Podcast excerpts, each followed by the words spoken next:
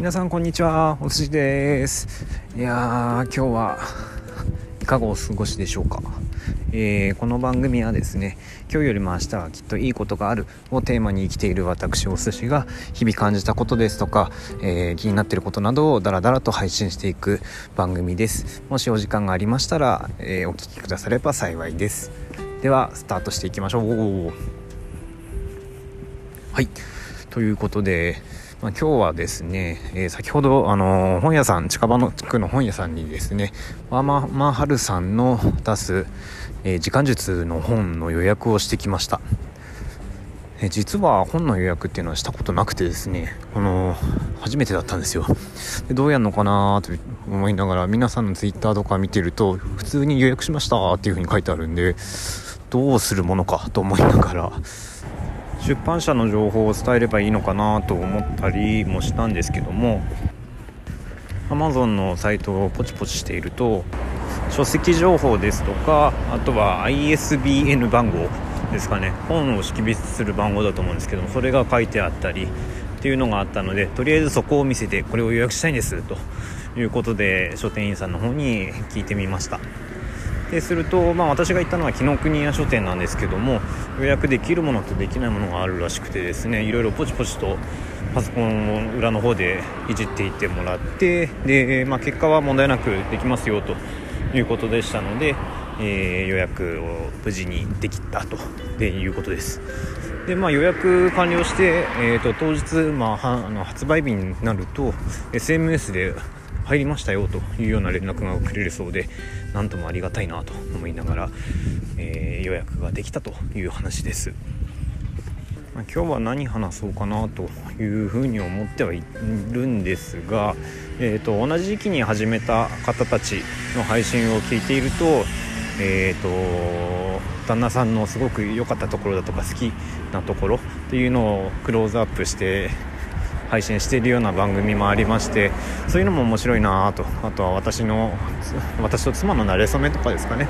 っていうのも面白いなとは思ったんですが、えー、今帰宅途中にサクッと撮ってみようと思って撮っているのでその時間では終わらないかなと。いうことでなんか別な話をしようかなと思ってます。それじゃあ何を話そうかという形になるんですけどもえーとねすいません。大きい車の音が入っちゃってて切ろうと思って切りました。えー、まあそうですね。何を話そうかでしたよね、えー、ということで何話そうかなというふうに考えてたんですけども前にツイッターでちょっと上げたあの上司の話。うちの上司がしれっとあの気づかないところで部下から嫌われている。変なことを言って部下はすごくイライラしてるのにその上司は気づいてないというところから好かれる上司と嫌われる上司についてちょっと話をしてみようかなと考えております。でまずは、えー、私にとっての好かれる上司というか、まあ、私が好きな上司ですかね。私が好きな上司とその嫌いな上司についてなんですけども好きな上司はですね実は1人いまして2人か。でその人っていうのは、まあ、私を採用してくれた方で今はすでに取締役になられているんですけども、えーとまあ、取締役になられたからといって態度が変わっていないんですよね。私が入社した当時から全く変わらず昔ながら昔から、えー、物腰が柔らかくて、えー、何でも教えてくれるような素敵な上司です。でその上司の何が好きかっていうとですねあのちょっとしたゴミあのパンチとかで穴開けるとちっちゃいあのカスが出るじゃないですか。あのカスって結構床に落ちやすいと思うんですけどもそういう落ちてるのをひょっと拾って知らん顔して普通にゴミ箱に捨ててくれたりとか。今日なんかはえっ、ー、と、えー、私のもう一人の嫌いな上司のが毎日読んでいる新聞を、えーと、机に置いてるんですけどもその嫌いな上司と好きな上司まあえーと、鈴木さんと佐藤さんにしましょうかとりあえず。で好きな方は鈴木さん。嫌いな方は佐藤さんなんですけども、まあ、佐藤さんの机の上に新聞を置きに行く、えーと、そのついでで、えー、鈴木さんの方にも、えー、新聞を渡しに行くんですよ。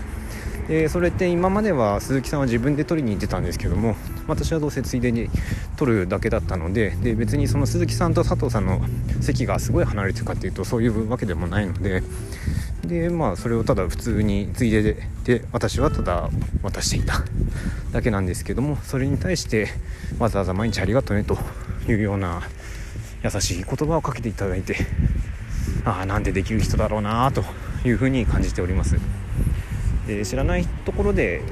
やってることなのにそういうのをちゃんと見ていてくれるっていうのは私にとってはありがたいし私も後輩にはそういうことをしていきたいなというふうな気持ちでおります。でもう一人の嫌いな上司佐藤さんですね。佐藤さんの方はですねまあ何かといらぬことを言っちゃったり、まあ、仕事が、まあ、もうあの食卓になってるんでほとんどないんですよね毎日会社で何やってるのかなってたまに見るんですけども、まあ、見てるとやってるのは自分の持ってる株価をチェックしていたり yahoo！ニュースを見ていたりまず仕事と関係ないことがほとんどなんですよそれこそ佐藤さんも昔は取締役まで上っていたはずなのにもう仕事をする気がないのかでもなぜか会社にすがっていて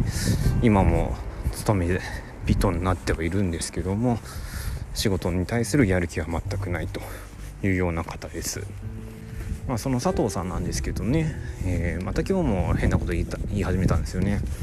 えー、取引先のある、えー、担当者の方がですね急遽病気で療養に入りますということで別の担当者がこれから担当しますということで連絡があったんですけども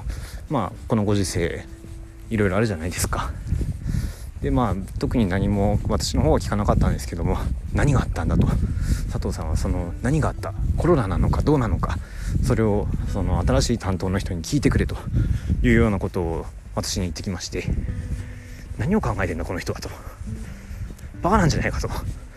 私はちょっと思ってしまいまして。でまあ自分で気になるなら自分で聞いてくださいと。私は突っぱねたんですけども。まあなんかその佐藤さんはですね納得いかないような形で。じゃあなんか今度出てきたら2週間経ってば出てくるだろうからその時に聞いてみてよそれとなくっていうようなことを言い始めまして。ああやっぱりこの人って変だなと私とは合わないなと思った、えー、エピソードでした。うん。皆さんどう思います？いやそうなりたくないな。鈴木さんみたいな上司になりたいなと私は改めて感じた今日一日でした。あー月綺麗ですね今日。すごい綺麗だな。あすいません。じゃあ今日はこの辺で終わりたいと思います。じゃあ See you また明日。バイバーイ。